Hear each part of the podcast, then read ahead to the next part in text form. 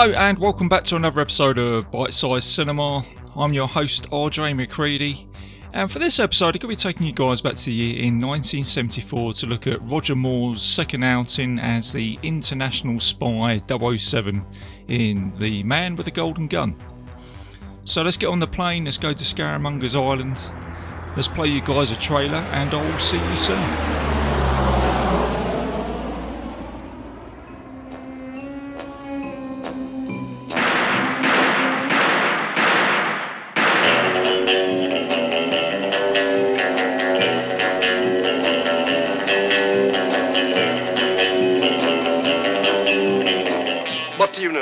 Called Scaramanga? The man with the golden gun. He always uses a golden bullet. This trinket was sent with a note requesting special delivery to you. I've never seen Mr. Scaramanga. Mr. Bond, oh, this is impossible. I can't. I can't tell you. Don't kill me. Who? Scaramanga. Roger Moore, back in action in the exotic East as James Bond 007 on a collision course with the most dangerous man alive. The man with the golden gun.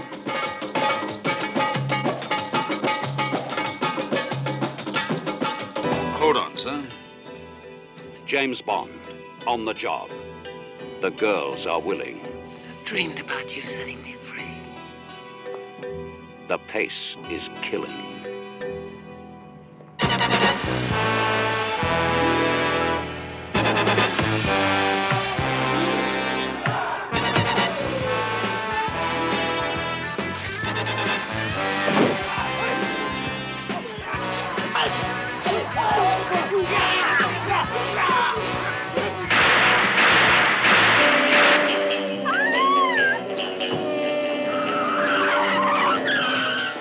Stay good night. We've got you spotted.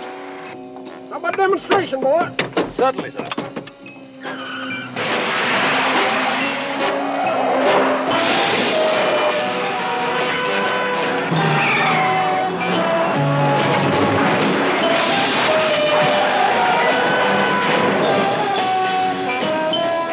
You'll meet old friends and new enemies. It's non-stop Bond. The action is spectacular. You're not. I sure am, boy. reaching a new high for 007.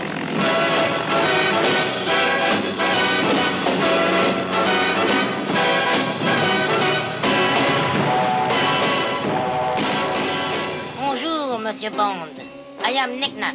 Monsieur Scaramanga will welcome you personally. The target is the highest priced killer in the world. He plays a deadly game, and the stakes are sky high.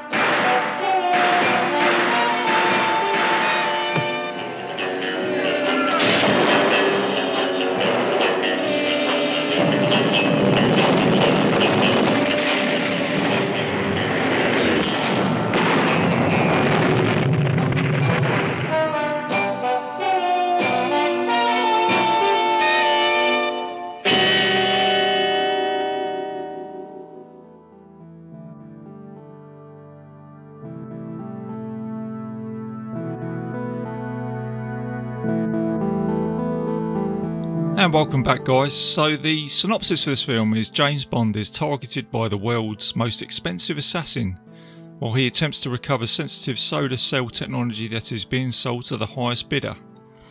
It's a PG, it's got 125 minute runtime, and it's classed as a action adventure thriller. It was directed by a British director called Guy Hamilton, and he's very familiar with the Bond series. He uh, directed four James Bond movies, and this was his last outing. And he directed Goldfinger, uh, Diamonds Are Forever, and Live and Let Die. He also directed other movies such as Force 10 from Navarone. I think he did the Battle of Britain movie, and also did a film which I'm going to be covering soon called Remo Williams with Fred Ward. Got the music by John Barry, and he is very familiar with the James Bond series. He actually did the iconic James Bond theme, which we all hear at the beginning of a James Bond movie, and he also did the score to one of my favourite sci-fi movies, which came out later on in the 70s, called The Black Hole, which um, I covered on Bitesize Cinema. Um, He's a iconic composer, and I'll put him up there with the other greats such as John Williams and James Horner. The film was distributed by United Artists with a $7 million budget, and they are familiar with the franchise. They backed other James Bond movies, and this film had a return back in 1974 of $90 million at the box office, so it did really well. Although it does come in on the poll as the fourth lowest grossing James Bond movie out there, but I wouldn't complain with $90 million return on a $7 million budget. But there has been an awful lot of James Bond movies made, so um, I'll take $90 million on a bad day, if you know what I mean. So there you go.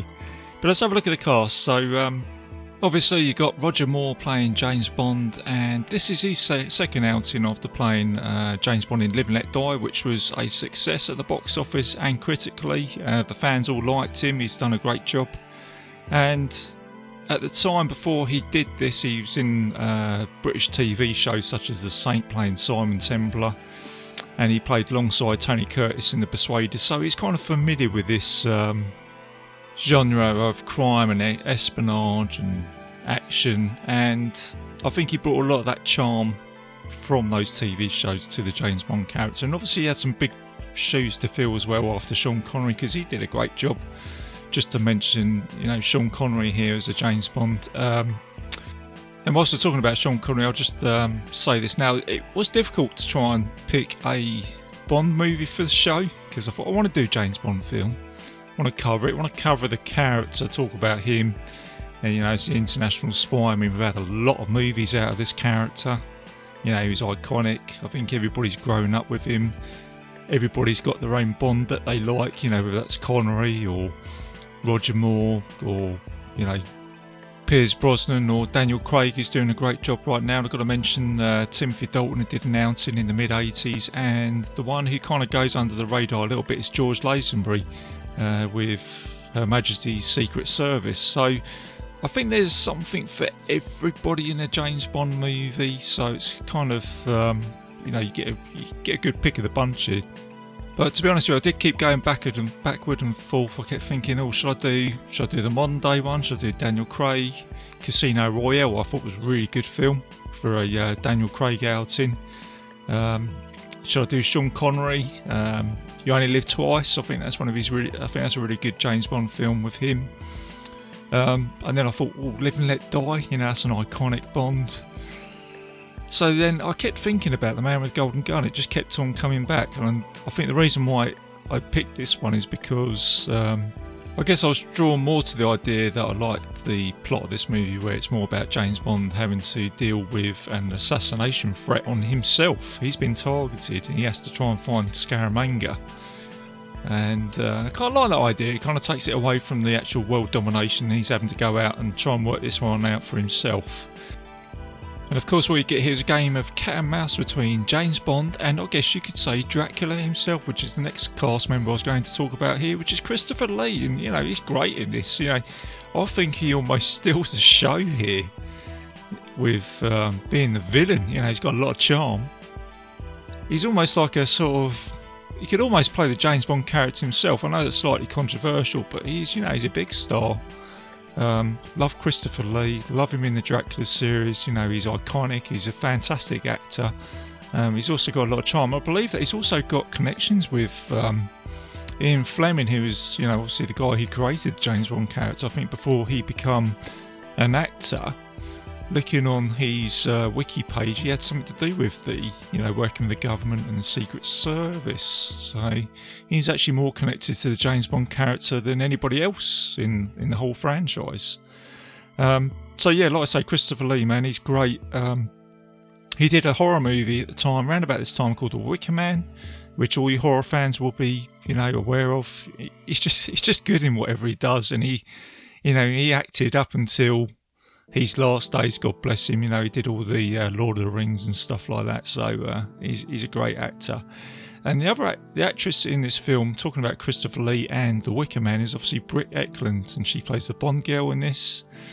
And she was also in in The Wicker Man as well. So there's a little bit of a tie in there And the other cast members, you have Maud Adams as Andrea Anders, Clifton James, who plays J.W. Pepper. He's the sheriff dude who's in Live and Let Die, and he reprises his role in this. And he also makes a, a, a reference to James Bond, saying, you know, hang on, I recognise him from somewhere, and you have a little bit of a Live and Let Die cue in there, which is quite good.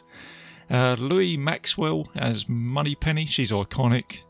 And Desmond Llewellyn as Q, and we've got our iconic uh, James Bond villain. He's the he's a great right hand man to uh, Scaramanga, and that's the character of Nick Nack, played by Hervé Valenciennes. I think that's how you pronounce his name. And he was in a TV show around about this time called Fantasy Island with Ricardo Montalban, who you know as uh, Khan from Star Trek: The Wrath of Khan. So um, yeah, so you've got a solid cast here in the movie. And with that solid cast, you also got some great film locations here, which is set in Hong Kong and parts of Thailand. And you also got Phuket Bay, which is, I believe, Scaramanga's island, which has now become known as a tourist attraction for James Bond Island, which is now known as. And the film also reflects the uh, popular martial arts film craze, which was about at the time, which is a film which I um, recently covered um, on the show, which is Enter the Dragon, which came out in 1973. It was massive. Everybody went Enter the Dragon crazy with martial arts. And you can see that in The Man with the Golden Gun. There is uh, kung fu references in there. There's like a little homage to Enter the Dragon, I guess you could say, which is something I picked up when I revisited this film. So um, that is the James Bond franchise keeping up with what's popular at the time. And I guess you could say it's the same with Moonraker. You know, with Star Wars coming out, they did the same thing. Let's put let's put James Bond into space. So yeah, James Bond, as it's gone through time, it's kind of kept up with what other popular film franchises that are going on at the time. So I mentioned uh, how this film was made, distributed, the cast, the, the, characters, and why I've picked this James Bond film. But just before I go into the movie review, let's mention something very important here: is the actual um, the novel, uh, what this film is based on, and the actual uh, creator of James Bond, which is Ian Fleming. So the film is loosely based on an adaptation of Ian Fleming's uh, published novel in 1965 of the same name, The Man with the Golden Gun. But the film is very loosely based on that novel. I think it's uh, only the part of the fact that he's a guy with a golden gun who is an assassin. I think everything else is kind of loosely based on that story. But let's talk about um, Ian Fleming. And he's a hell of an interesting character. He's a English author, journalist, and naval intelligence officer, and some even say that he is James Bond himself. And he obviously created a series of spy novels with uh, our protagonist James Bond. And he took a lot of inspiration for this character from his wartime efforts. Um, in the Second World War, he's involved in a planning operation and the oversight of in two intelligent units called 30th Assault and the T-Force, and they were a intelligence gathering service during World War II. And during this time, he picked up a lot of uh, background and detail for the depth of the James Bond novels. So, then after the war, in 1952, he wrote his first novel, being Casino Royale, which was a success. And he would continue with the James Bond character 007, who is a secret intelligence officer. He works for the Royal Navy, he's a commander himself as a character. And these books, um, 1952 and 1966, and were a global success, selling over 100 million copies. And as a little bit of trivia here, I would like to chuck that into the show. Um, he also wrote the novel Chitty Chitty Bang Bang, which we're all familiar with, The Flying Car portrayed as a movie as well with Dick Van Dyke. And I suppose when you look at it, when you look at the story of Chitty Bang Bang, it is a James Bond movie.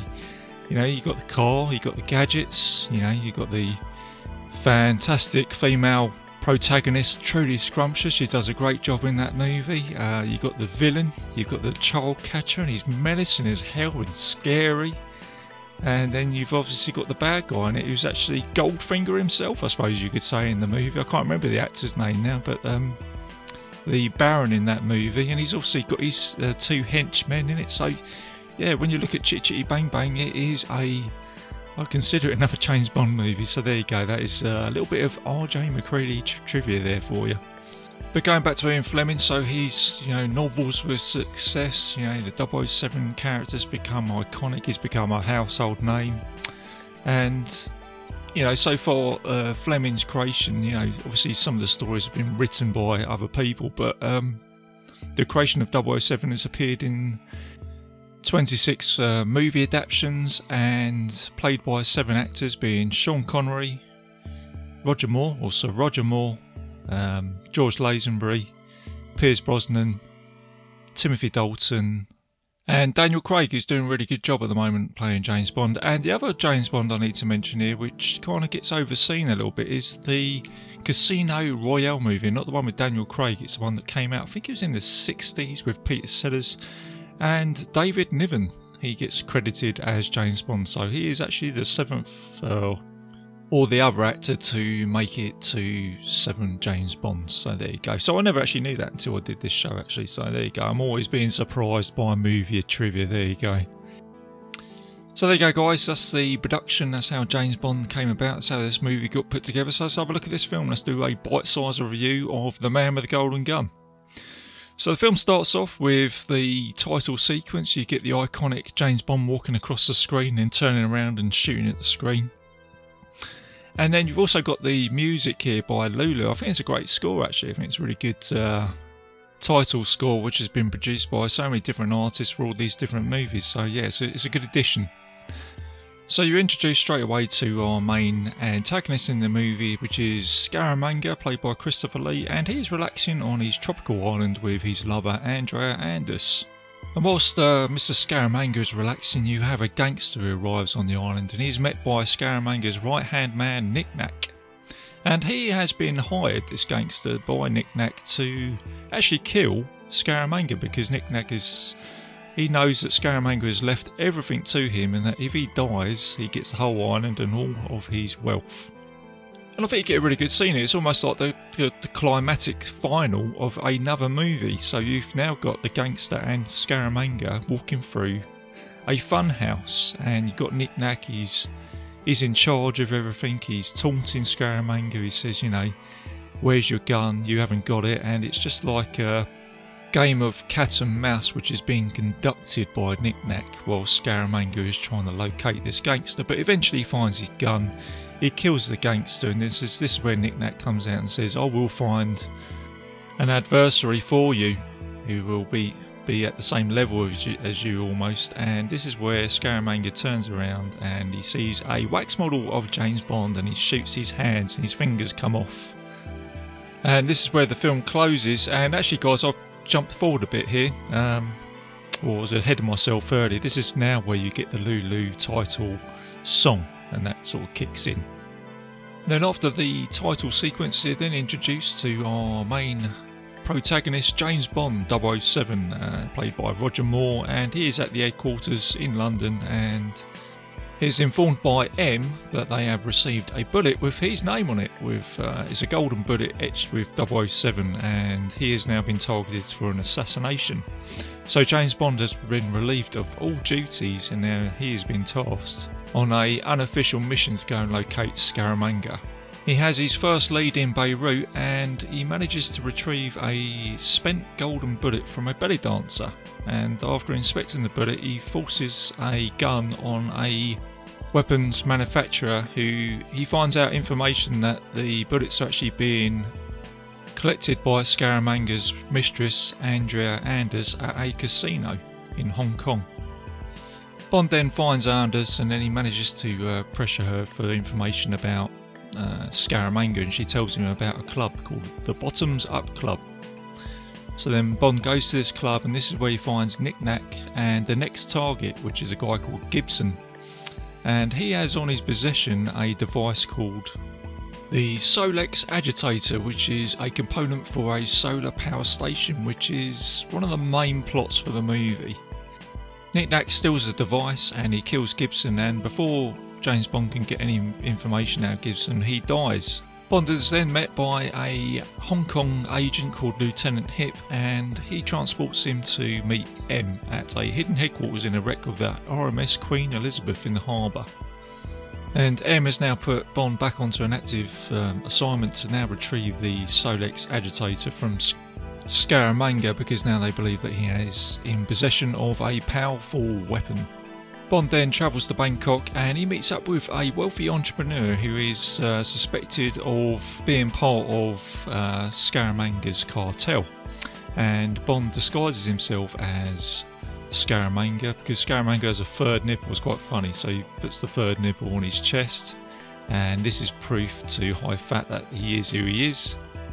But this plan backfires on James Bond because Scaramanga is already at the estate, he is already um, operating with Hai Fat, and this is where Bond gets captured and he gets taken to a martial arts academy. And this is where I said earlier, this is where the film turns into an Enter the Dragon scene. You get James Bond, he's um, dressed up in his martial arts outfit, and he gets put into like a tournament where he has to fight other opponents. Quite a good scene actually. You get a guy turn up, he's looking pretty confident with himself and all that, and he's jesting at James Bond to say, Look, I'm on the better opponent than you. And it's quite a comedy moment because he bows at James Bond and he takes his vision off him, and James Bond just kicks him in the face, and that's it. The guy's just wiped out. But then you get another opponent that turns up, and he's badass, you know, he's proper tough, and he gives James Bond a proper run for his money. But during this fight sequence, Bond takes the opportunity to, to escape. He jumps through a window, and then on the other side, he is met by Lieutenant Hip and his two martial art nieces. And these two girls, they take on all these uh, martial arts henchmen. They give them a good run for their money. And then you get another good scene here where Bond jumps onto a speedboat. He's driving along the river. He's getting chased by the henchmen, and he manages to escape. And then after the riverboat scene, he uh, unites with another agent called uh, Mary Goodnight, which is played by Britt, Ekland.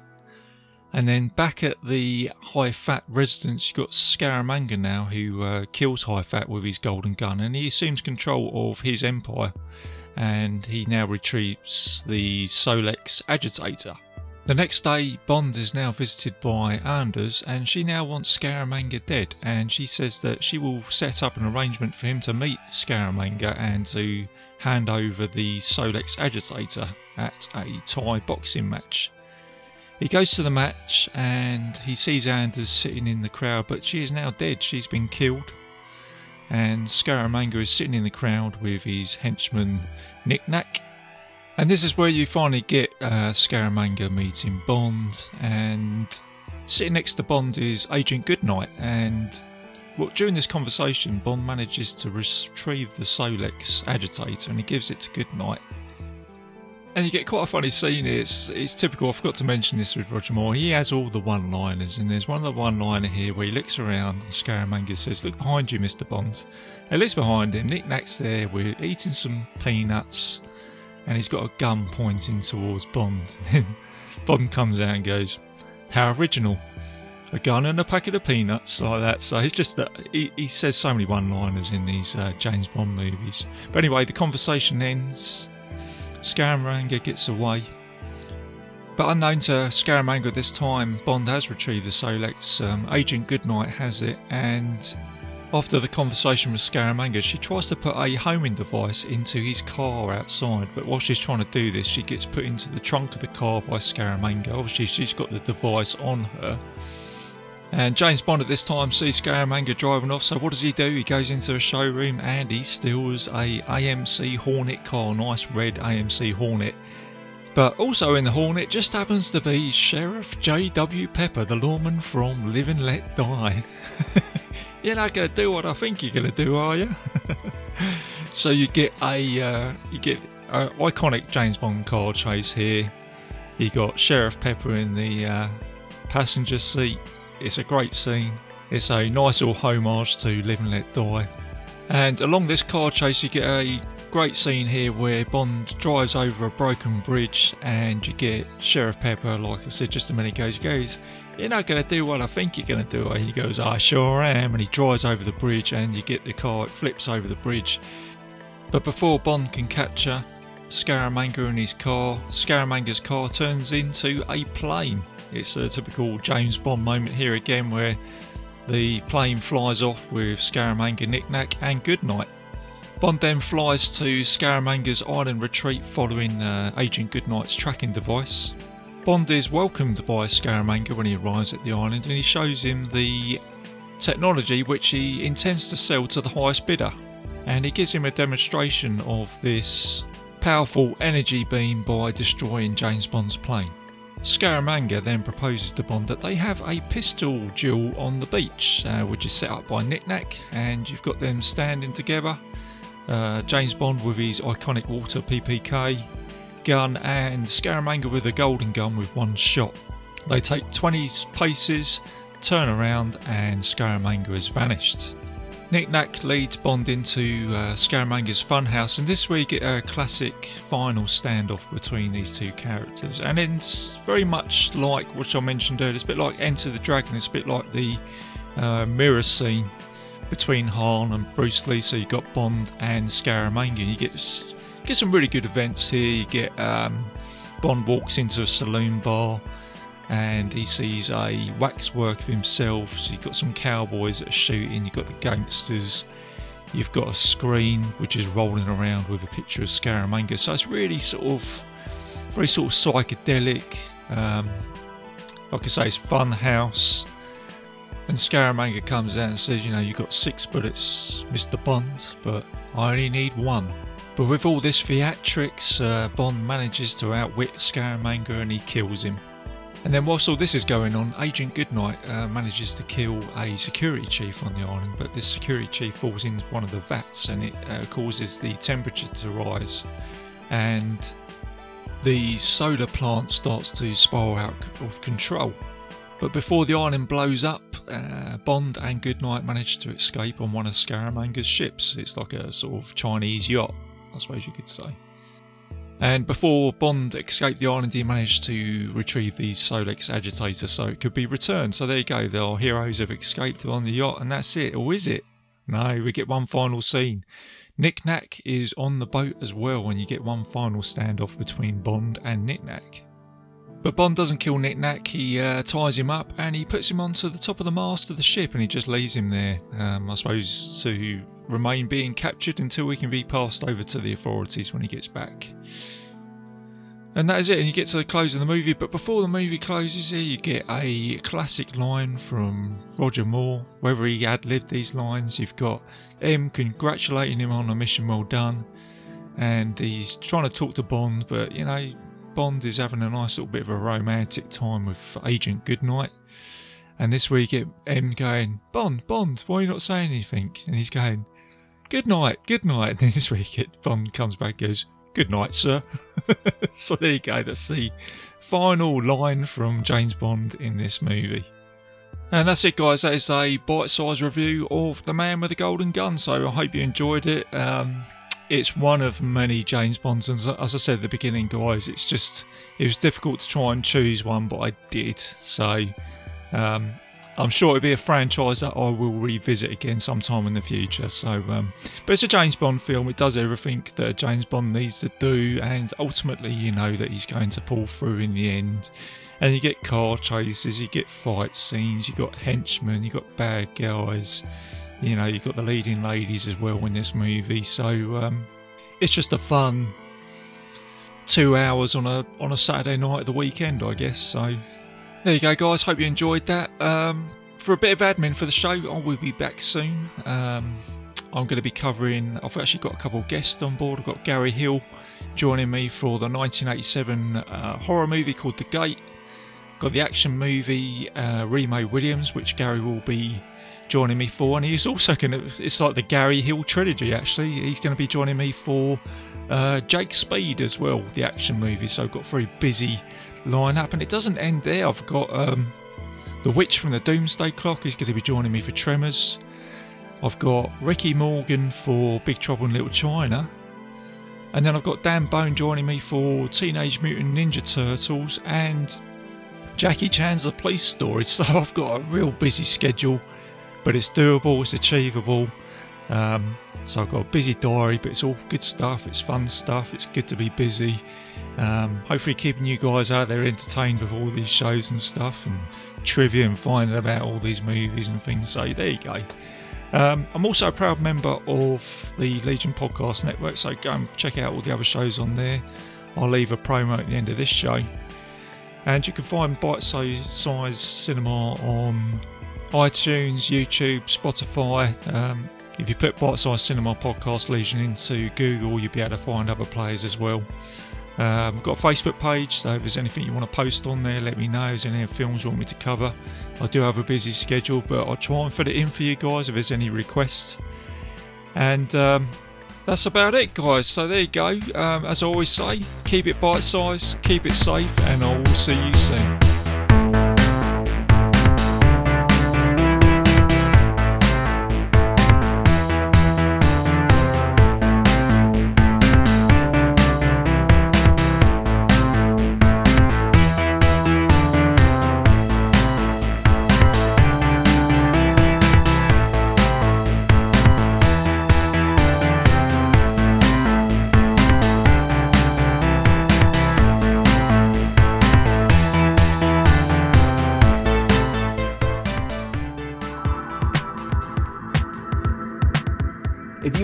This show, then make sure you check out the other great shows on the Legion Podcast Network, like Cinema Psyops, Cinema Beef, Devour the Podcast, Duncan and Bo Come Correct, Exploding Heads Horror Movie Podcast, Friday the 13th, Get Slayed, The Helming Power Hour, Hello, This is the Doom Show, Hero Hero Go Show, Kill the Cast, Underwater Kaiju from Outer Space, Jerry Hates Action, Legion After Dark, Mental Health, Obsessive Cinema, Discourse, Pick Six Movies, the podcast by The Cemetery, the podcast on Haunted Hill, the Psychosemantic podcast, Rick Radio, House of Wax, Dude Looks Like the 80s, Rabbit and Red Radio, the Shadecast, Short Bus Cinema, Two Drink Minimum Commentaries, the VD Clinic, Who Will Survive Horror Podcast, and Witch versus the Doomsday Clock. With such a widespread of shows, there is guaranteed to be a niche for you to fall in love with. Horror, politics, movies, books, sex, music, commentaries, health, video games, kaiju, action, news, comedy, and opinions that would most likely get you killed in some parts of the world. We are proud to bring you some of the best podcasting in the world. Check us out at www.legionpodcast.com, iTunes, Spotify, Stitcher, YouTube, and any other dark corner of the internet where podcasts can be found.